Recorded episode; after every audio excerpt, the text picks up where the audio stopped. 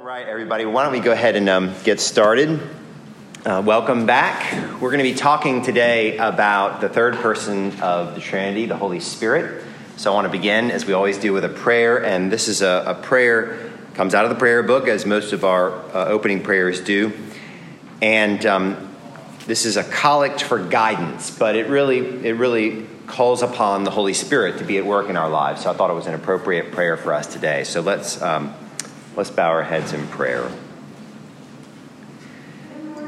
O Heavenly Father, in whom we live and move and have our being, we humbly pray Thee so to guide and govern us by Thy Holy Spirit, that in all the cares and occupations of our life we may not forget Thee, but may remember that we are ever walking in Thy sight, through Jesus Christ our Lord. Amen. Amen. Well, last week we wrapped up our conversation about uh, belief in God the Son. We talked about the work of Jesus Christ, that is, what he has done for us. Good morning. Good to see you guys.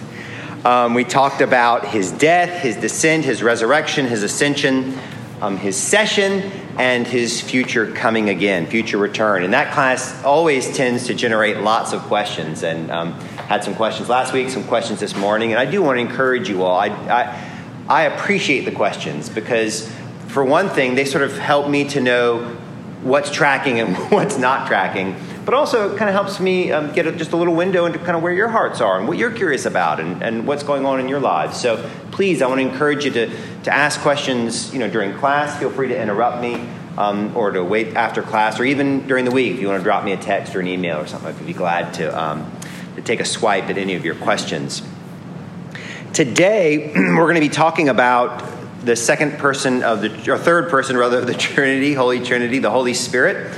Um, and I, this is of the, of the three sessions um, or, or, chapters rather on what we believe as Christians belief in God the Father, belief in God the Son, belief in God the Holy Spirit. Obviously, in some ways, belief in God the Son is so central to that because of the cross and what Jesus did for us on the cross.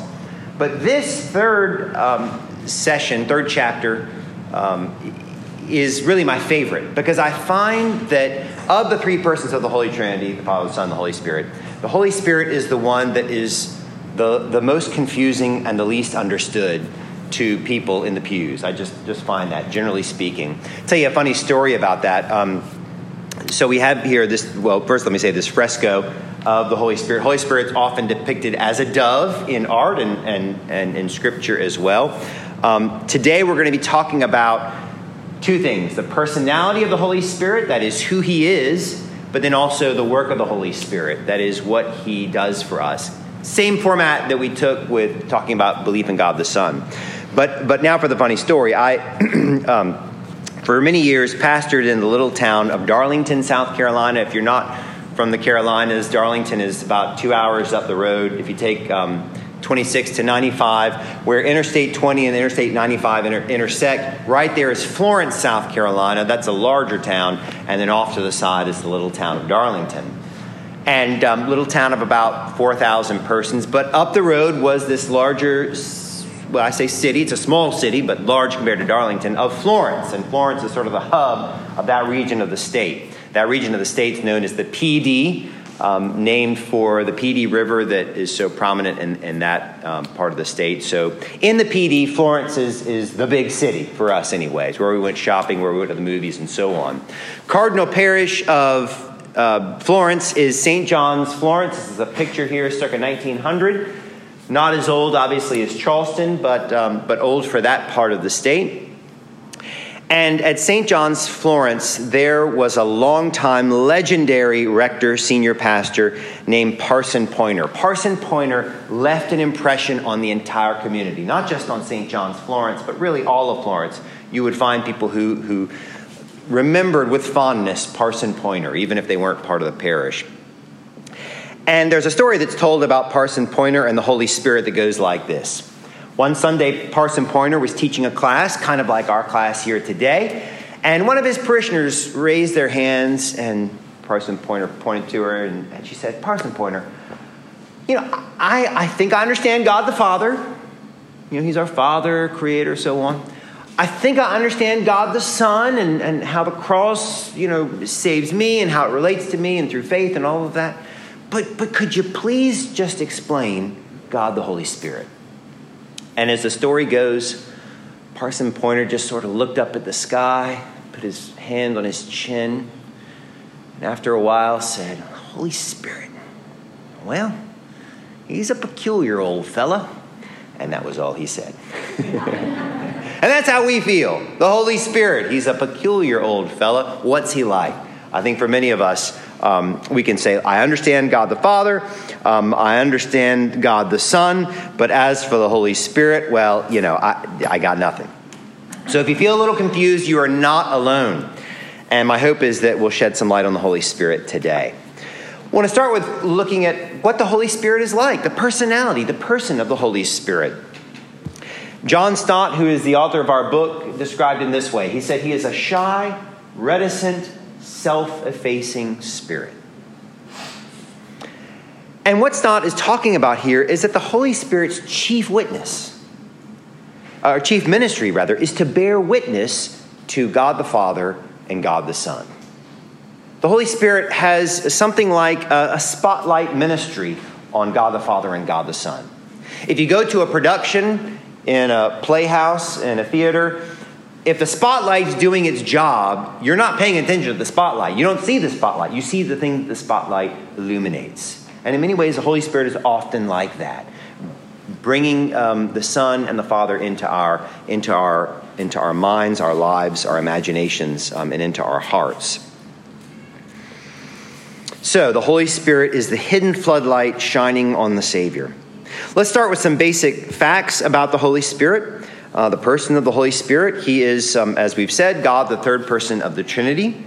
He is eternal. The Holy Spirit has always been. Um, he is active in creation, shares in its renewal. So, God the Father is the creator, but as we read in Genesis, the Holy Spirit was there. In the beginning, God created the heavens and the earth. The earth was without form and void, and darkness was over the face of the deep, and the Spirit of God was hovering over the face of the waters. Now, what is that? What image does that bring to mind? You say something is hovering. What do we think about? What animal? Yeah, like a bird. And that, that's where we have this image of the Spirit. It's like a dove. Um, even from the beginning, from the first book in the Bible, the Spirit hovering over the waters.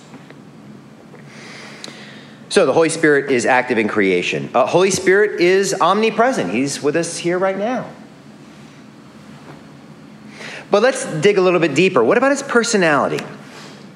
Well, the first thing that needs to be said is that the Holy Spirit is personal. He is a living person. The Holy Spirit is a he, not an it.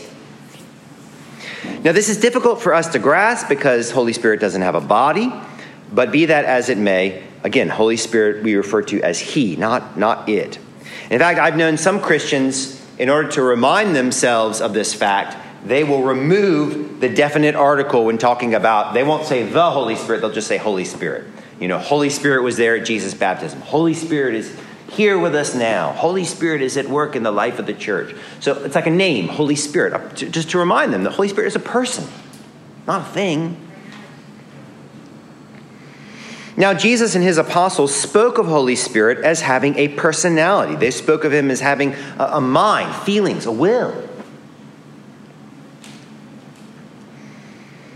As for his mind, we are encouraged to have the mind of the Spirit, as Paul wrote in Romans. And he who searches hearts knows what is the mind of the Spirit. There it is, because the Spirit intercedes for the saints according to the will of God.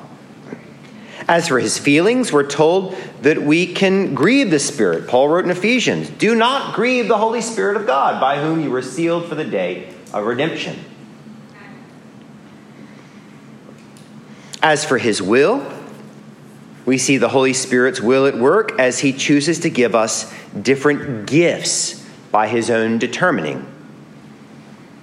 All these, that is, spiritual gifts, are empowered by one and the same Spirit who apportions to each one individually as he wills. Now, we're going to talk more about spiritual gifts here in just a moment, but the point is, Holy Spirit gives this gift to you and this gift to you and this gift to you and this why? Because that's what he wants to do. He has a will. So, the point of all this is to emphasize that Holy Spirit is a person. He is a he, not an it. Not he is in masculine, but he is in person. So, that's who the Spirit is. But what does he do? Well, let's talk now about the work of the Holy Spirit.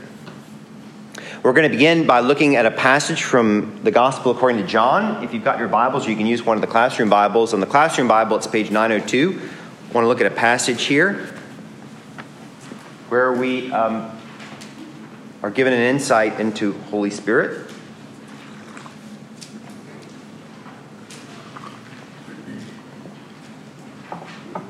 Let me just set this up for you all. This, what we're about to read, takes place near the end of Jesus' life.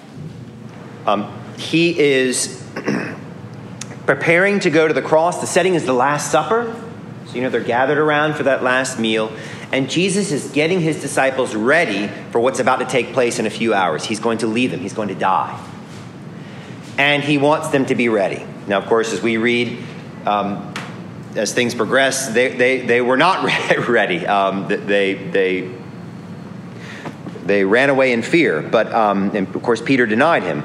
But but Jesus is trying to explain to them that he is going to send a gift. He's going to send Holy Spirit. So let's let's read uh, John 16 verses 7 through 11.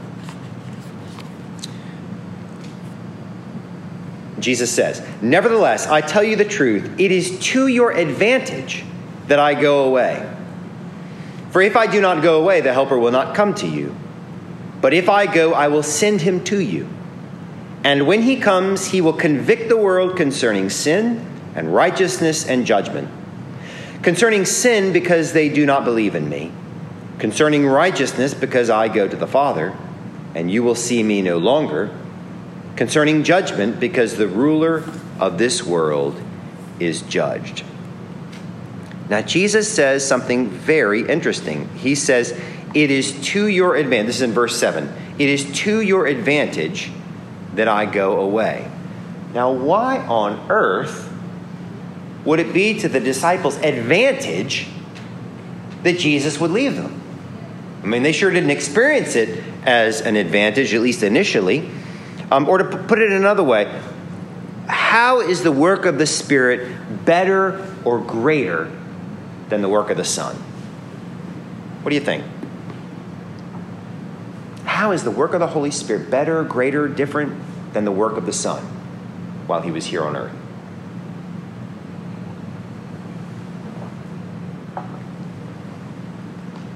the Holy Spirit was always meant to remain like Jesus, right? The Holy Spirit was going to remain with us always, whereas Jesus was always going to leave. Yes. So the Holy Spirit is with us always. Jesus was only with us for a time. Yes, Jenny, you as well. Yeah, and it's through the power of the Holy Spirit that Jesus is revealed. Yes. And so he, Jesus had to leave so the Holy Spirit could reveal. Yes, because that's that spotlight ministry we're talking about. Exactly. Exactly. What other ways was Jesus limited in his time on earth?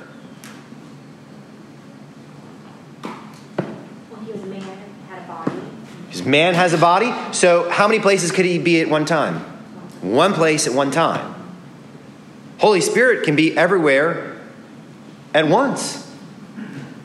So, in a sense, if you want to, sort of the picture I imagine in my mind is um, going back again to that time we lived in Darlington, the, the, local little country club. They kind of put the country in club, but the local country club put on a, a fireworks show, and it was down the bottom of the. This, they had this golf course, a rolling hill, and the kids could go down because we knew all the people who were lighting off the fireworks. And you see all that there are these canisters right there, and, and, and you know, canister one, canister two, canister three, and they're going to light them off. But they're just in one one space. But once they light the fuse, and you know, the whole town could see the fireworks.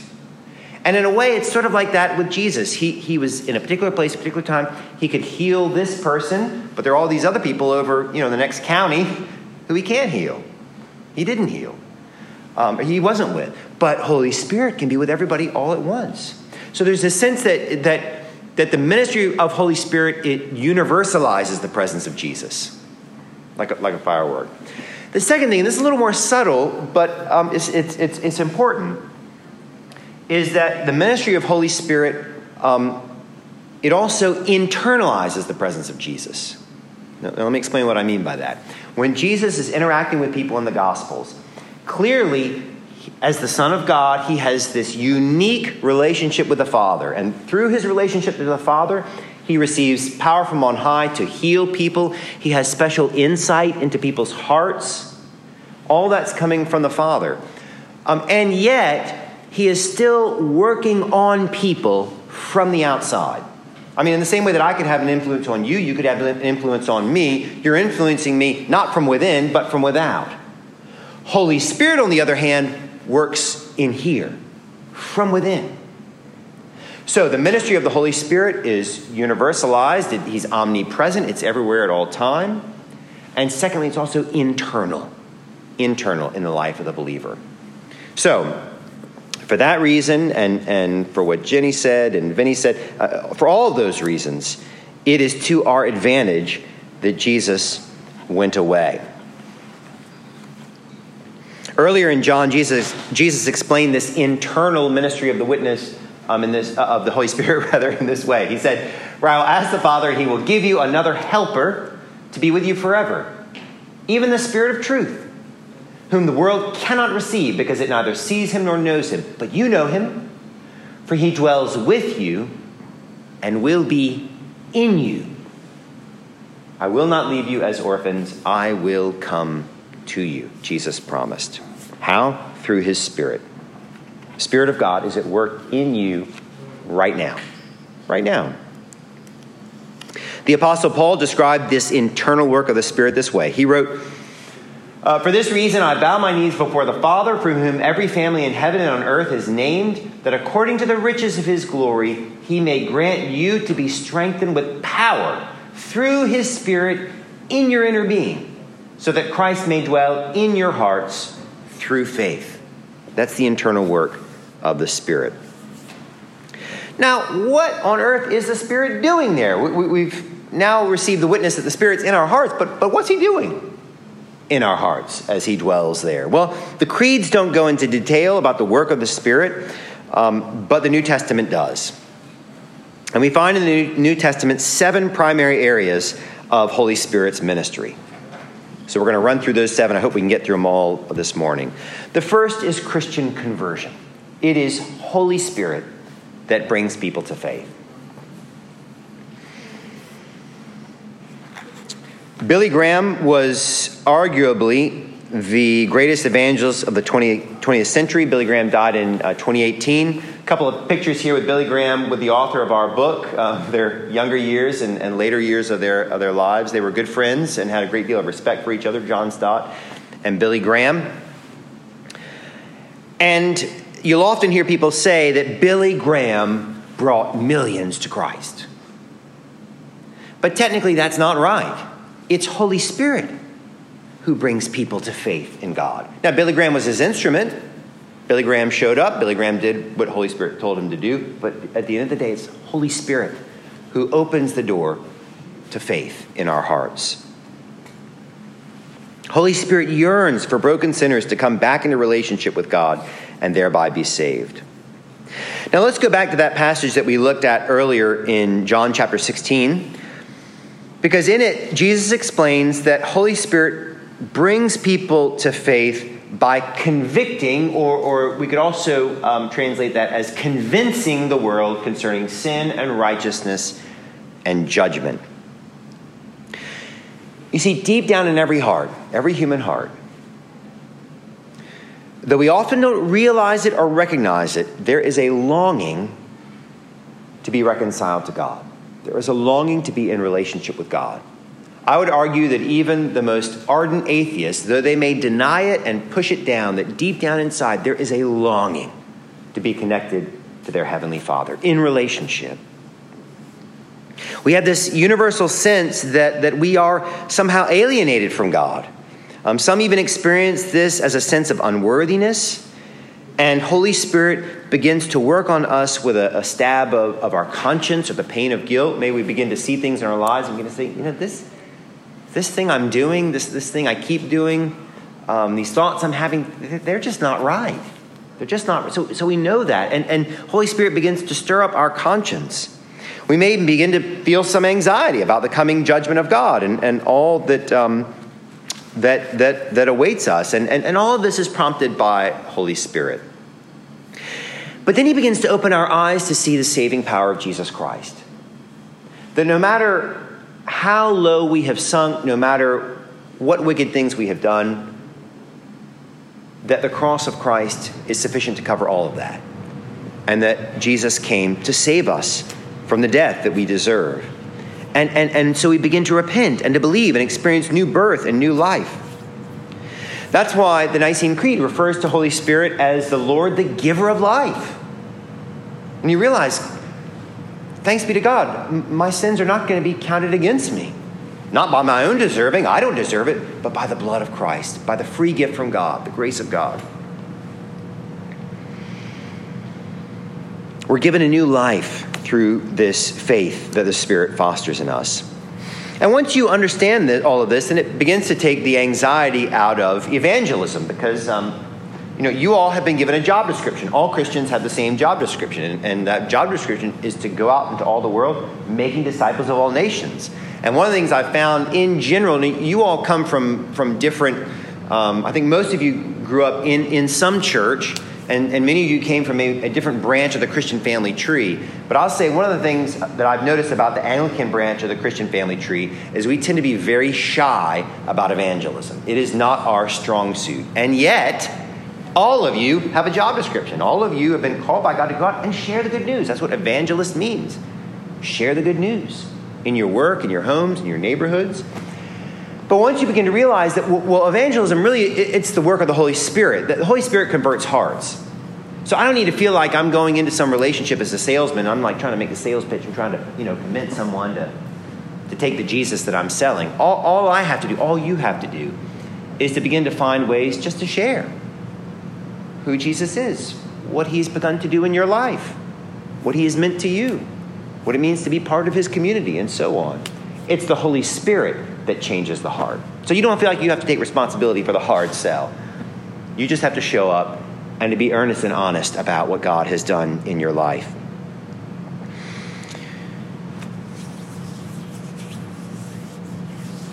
Well, the second work of the Spirit is Christian assurance, which we talked about in chapter 2. Our baptismal service puts it this way we are sealed by the Holy Spirit in baptism and marked as Christ's own forever. That is, Holy Spirit will begin to assure you that you are a child of God, that you have been adopted. Holy Spirit empowers us to cry out with confidence Abba, Father, Daddy. And when the enemy begins to whisper doubts in our ears, like God couldn't love you, God couldn't forgive you, Holy Spirit wells up and says, No, I am a child of God. I have been marked as Christ's own forever. I have been given an inheritance that cannot be taken away. I don't know where I found this little thing on the internet. You know, it's just a little painting, simple painting. I don't know, for some reason, just touched me. I'm no longer a slave to fear. I am a child of God. And there's this little girl there. I mean, I don't know, it's just something about that. But that's, that's a picture of the blessed assurance So the Spirit is at work giving us that assurance. Thirdly, um, the Holy Spirit is at work fostering holiness because the Christian life is a holy life. And the Christian life is a holy life because our God is a holy God. Now, holy is one of those words, holiness, that we sort of use sometimes as Christians, but it's not always easy to pin down. What, is it, what does it mean to be holy? What does that even mean? Holy. Set apart. Set apart? Different, a little bit, you know, walking to a different footstep or to a different drummer than the world walks to, distinct from the world around us. Well, let's press into that a little bit. If that's the case, if, if holiness means to be set apart, to be different, let's just imagine. I'm sure some of you all have neighbors who are not believers. Um, maybe they're trying to live a good life. They're you know trying to do the right thing but they don't believe in God, they don't believe in Jesus Christ. Practically speaking, I mean, just what are some practical ways that your life will look different than, than theirs? I mean, you're both trying to live a moral life, but how are you different? What activities do you do that they don't do because you're a Christian? Pray. Pray.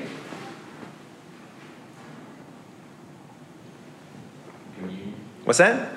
Communion. Communion, yep. And, and so communion is part of, I would say, kind of part of that is corporate, you know, worship, get, getting together with other Christians to worship on Sunday. I mean, let me ask you all this. Did, did anyone get caught in a traffic jam this morning? Anybody have to, to wrestle with traffic? What are you crazy people doing getting up on a Sunday morning, coming to worship? Uh, we're different. We're different than the world. Um, p- people, people might begin to look at you sometimes and say, Isn't that person a little odd? Every Sunday morning they get up and go into worship. So pray, worship, what else? Sabbath. So Sabbath, so observing the Sabbath. And different people have different ways of doing that, but, but in some way, you and your family saying, This day is different somehow, set apart. What else?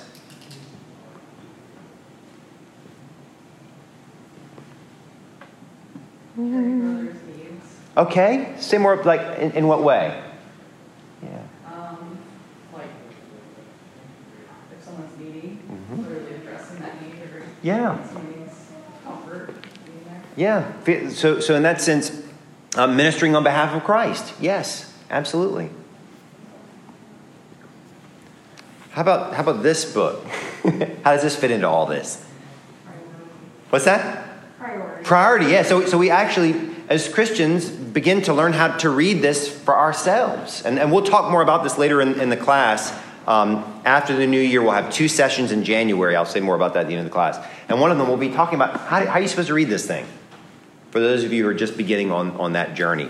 But yeah, I mean, people out in the world do not commit to trying to find God in the Bible. That's one of the things that makes us odd, holy, set apart, different. That's part of the work of Holy Spirit. In the Old Testament book of Leviticus, God challenges his people. He says to them, For I am the Lord your God. Consecrate yourselves, therefore, and be holy, for I am holy.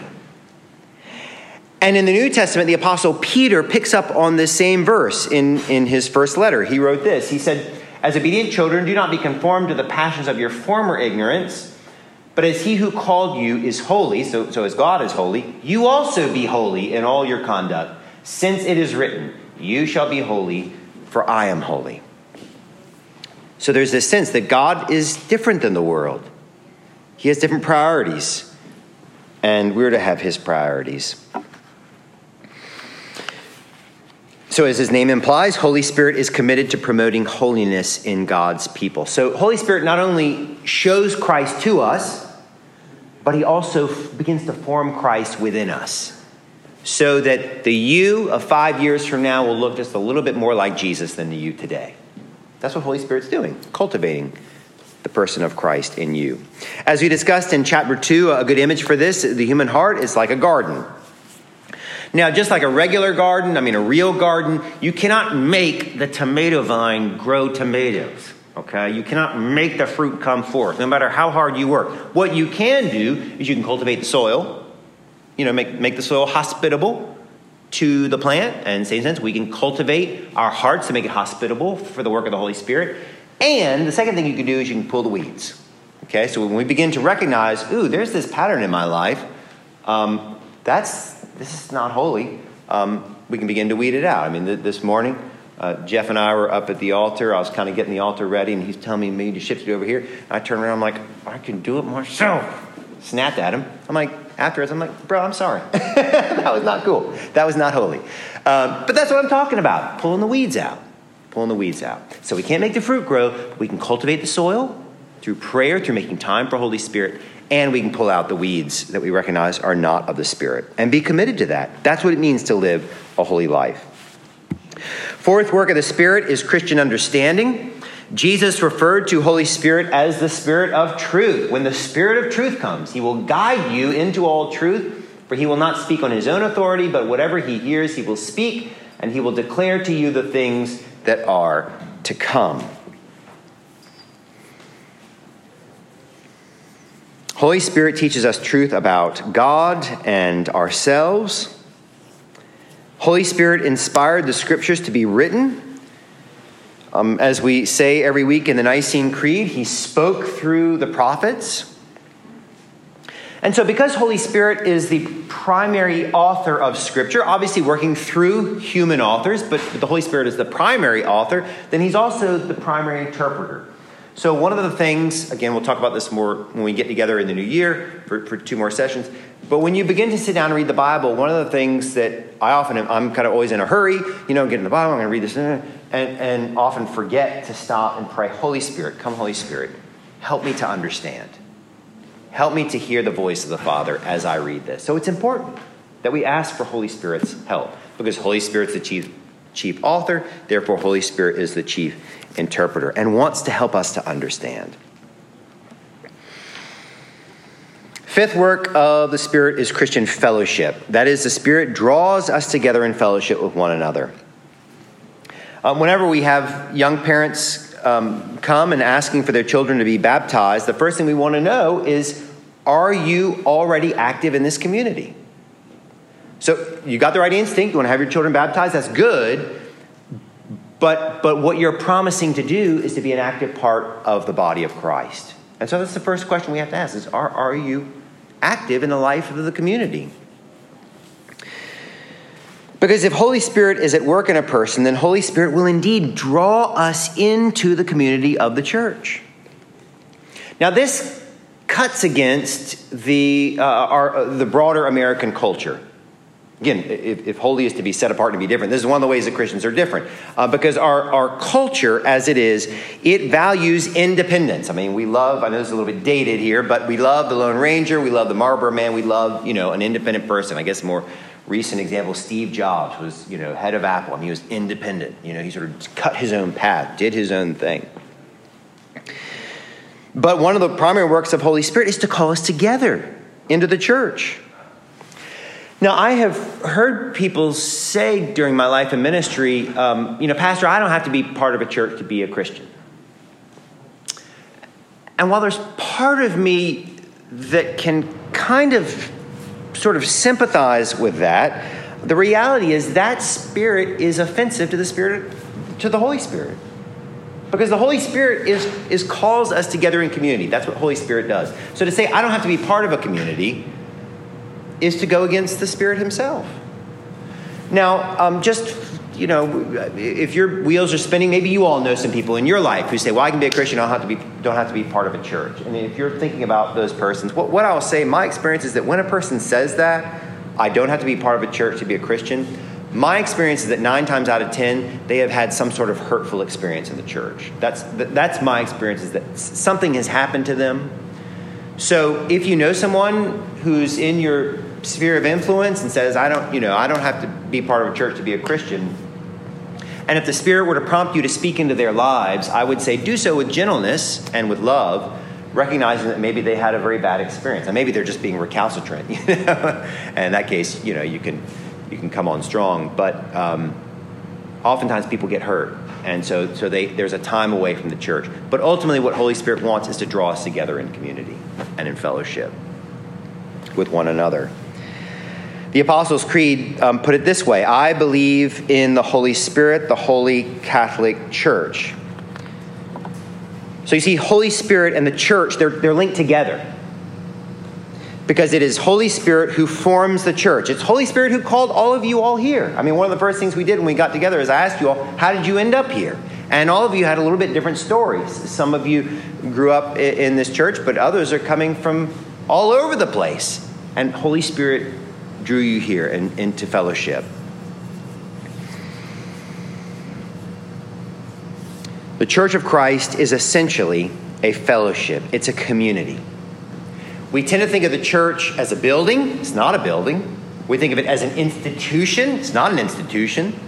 The church is, is a fellowship of believers, it's a community. And you can't have fellowship by yourself. Paul put it this way in Ephesians 4 4. He said, There is one body and one spirit. The Nicene Creed reminds us that there is one holy Catholic and Apostolic Church. And those are the four marks of the church. The church is one, so there is only one church, which means that believers here at St. Philip's are part of the one church, just as uh, faithful believers down at First Baptist are part of the one church. Jesus didn't come to form a bunch of different churches, he came to form one church. Now, we worship a little bit differently. We have some nuances maybe in what we emphasize or de emphasize. We have different family customs, but there is only one church. And it is the church of all who have given their lives to Christ. One church. So, one. It is holy, that is, she is to be a church that is set apart from the world, just as we've been talking about. The world, that means that the world sometimes is going to look at us again and say, wow, those Christians are a little bit odd. They're a little different.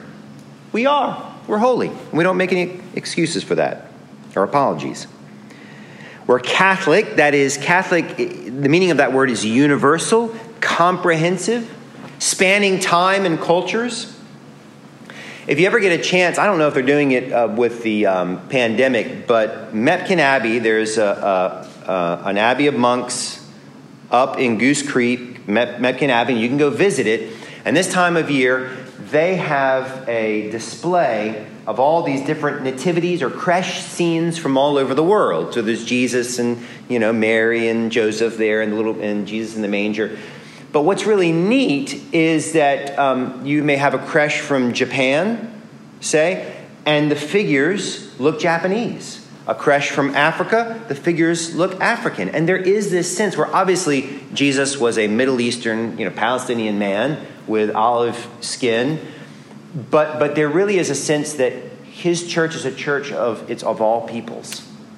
It's not a white church, black church, it's a church for, for all tribes, all peoples, all nations. And that's that sense, the, the, the Catholic sense. It's also Catholic in the sense that the church is made up of those who've gone before and those who've not yet been born. One of the things that's unique about Christians that sets us apart from the Jewish people is that we bury our dead in the churchyard. The Jewish people bury their dead outside of the city. We, we bury our dead, again, right next to the church because those are, those are the saints. They're part of the church just as we are. In fact, they're more alive than we are, um, those who've gone before. So that's what that word Catholic means comprehensive, spanning time, spanning cultures. And finally, it's uh, apostolic. That is, it is the church that upholds the teachings of the apostles. So if a church is apostolic, it upholds the Word of God.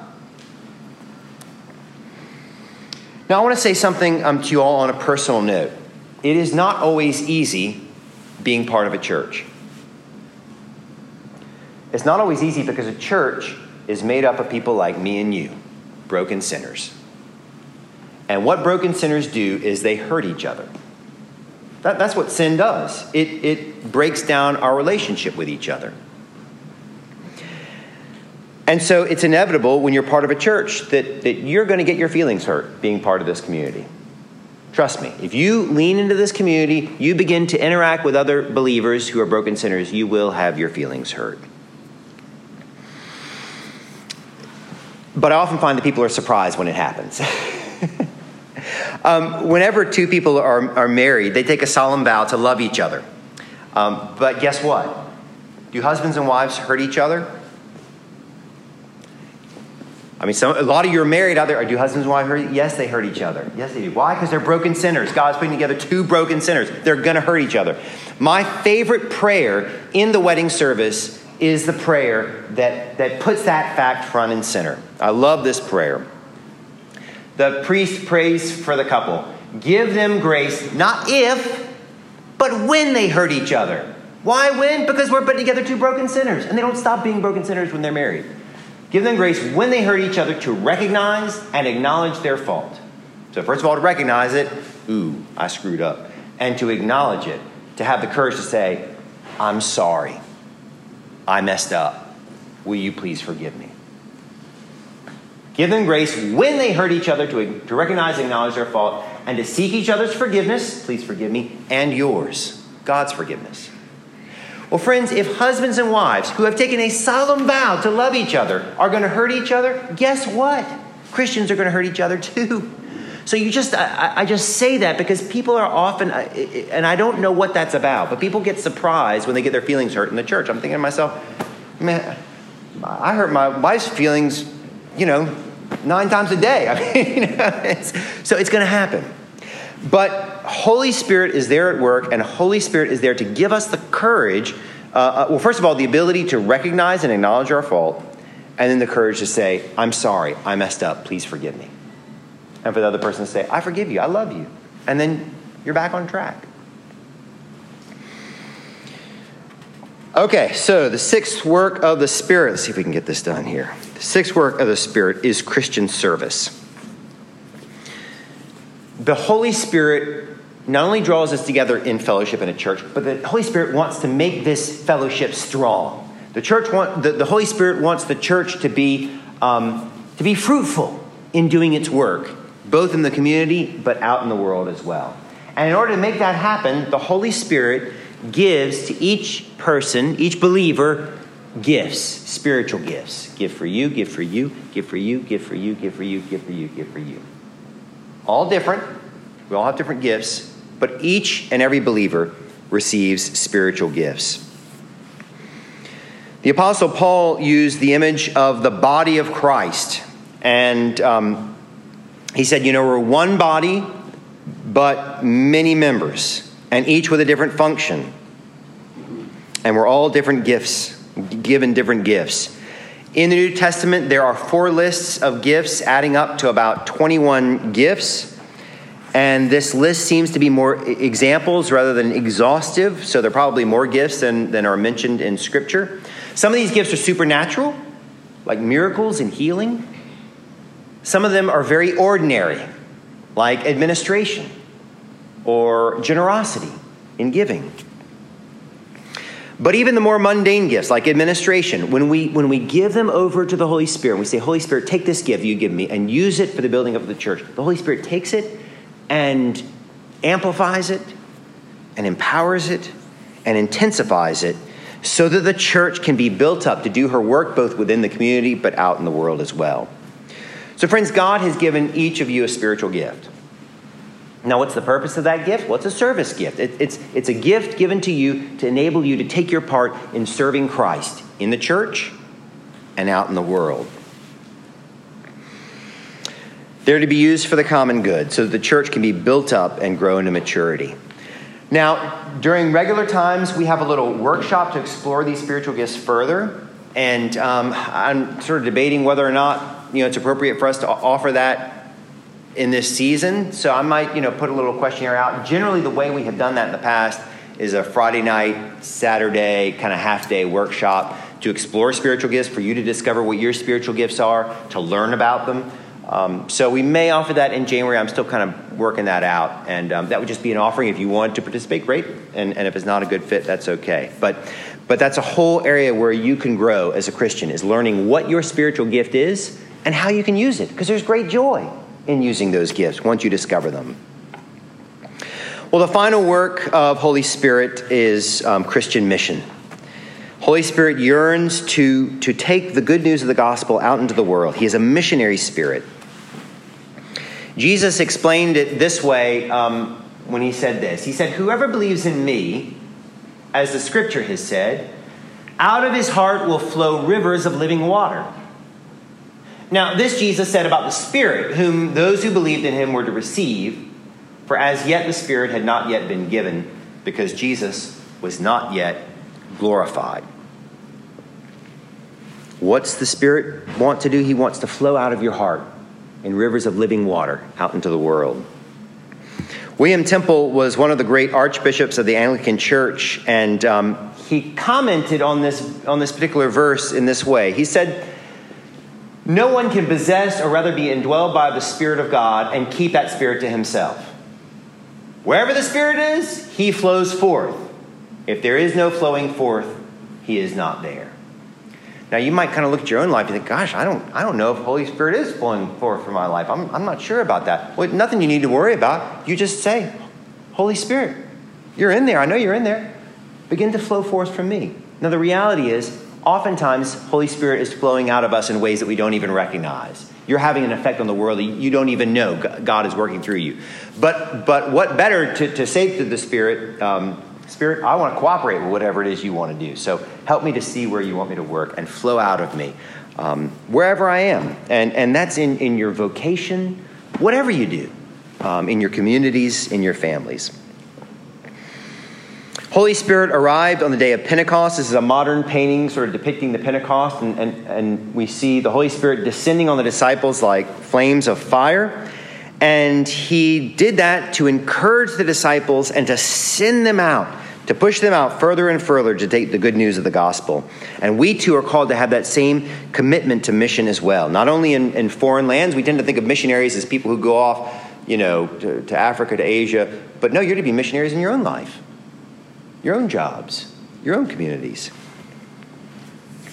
For those of you who are parents or godparents or grandparents or aunts or uncles, um, that begins with telling the young persons in your life about who this Jesus is, what the cross means, his love for them, and so on.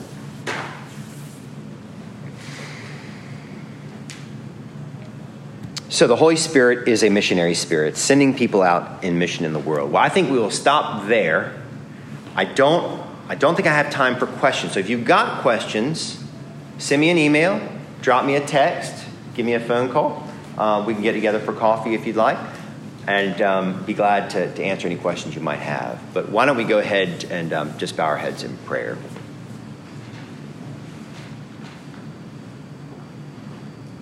Lord Jesus, we thank you for the gift of your Holy Spirit. And we thank you, Holy Spirit, that you are present with us even now. I ask that you would fall afresh upon these, your sons and daughters, that they would have a, a new and exciting sense of, of your work in their hearts, in their lives, and in the world. And Lord, send us out from this place ready and willing to serve wherever you have called us to serve. That your Holy Spirit indeed would flow forth from us like a river of living water. And that all that we encounter today and interact with today um, would be drawn into relationship with you through your work in us. For we ask these things again in the mighty name of Jesus. Amen. Um, okay, so we're going to be on break for a week, and then we'll have two more sessions after that, okay? Talking about Bible reading and prayer, and I think the other one is Christian service. So, anyway, I'll, I'll email you all, but I'll, I'll, we'll have next week a break off. But God bless you all, and a Merry Christmas. And um, anyway, I look forward to being with you in the new year. So, go in peace.